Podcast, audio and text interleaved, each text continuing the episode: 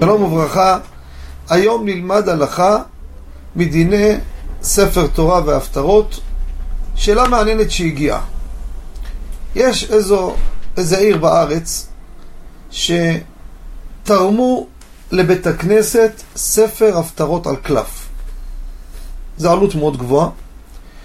כשהביאו את הספר הפטרות, אז זה התורם אמר לרב שידע שהיינו שלושה שותפים בספר הזה. נתן את השמות שכתבו אותם על הספר, על התיק. אך אומר אותו תורם שהם באו והיו ביחד, היה איתם חבר ערבי מוסלמי שראה שהם עושים תרומה לבית כנסת, אז הוא אמר להם, אני רוצה להשתתף איתכם שליש כמוכם. שליש.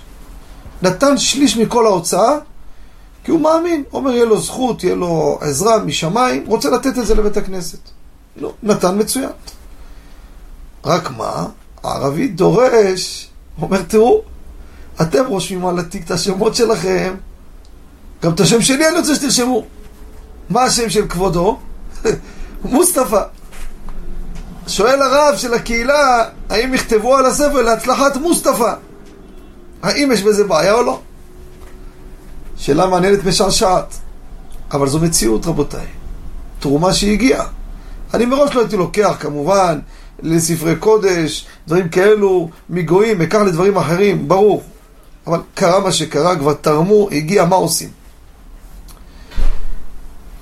צריך לדעת, בהיסטוריה תמיד היה כבוד לסולטן, למלך הגוי באותה מדינה, ויעידו על זה כל ספרי רבותינו האחרונים, איך בשערים של הספר מברכים את המלך, ירום הודו וכו' וכו'.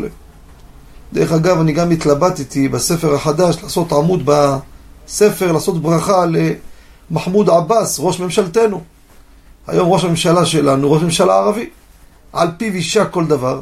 הייתה לי התלבטות לעשות לו ברכה בעמוד של הספר, ראש ממשלתנו, מחמוד עבאס, ירום הודו. הסתפקתי בזה. אבל בוא נחזור לענייננו.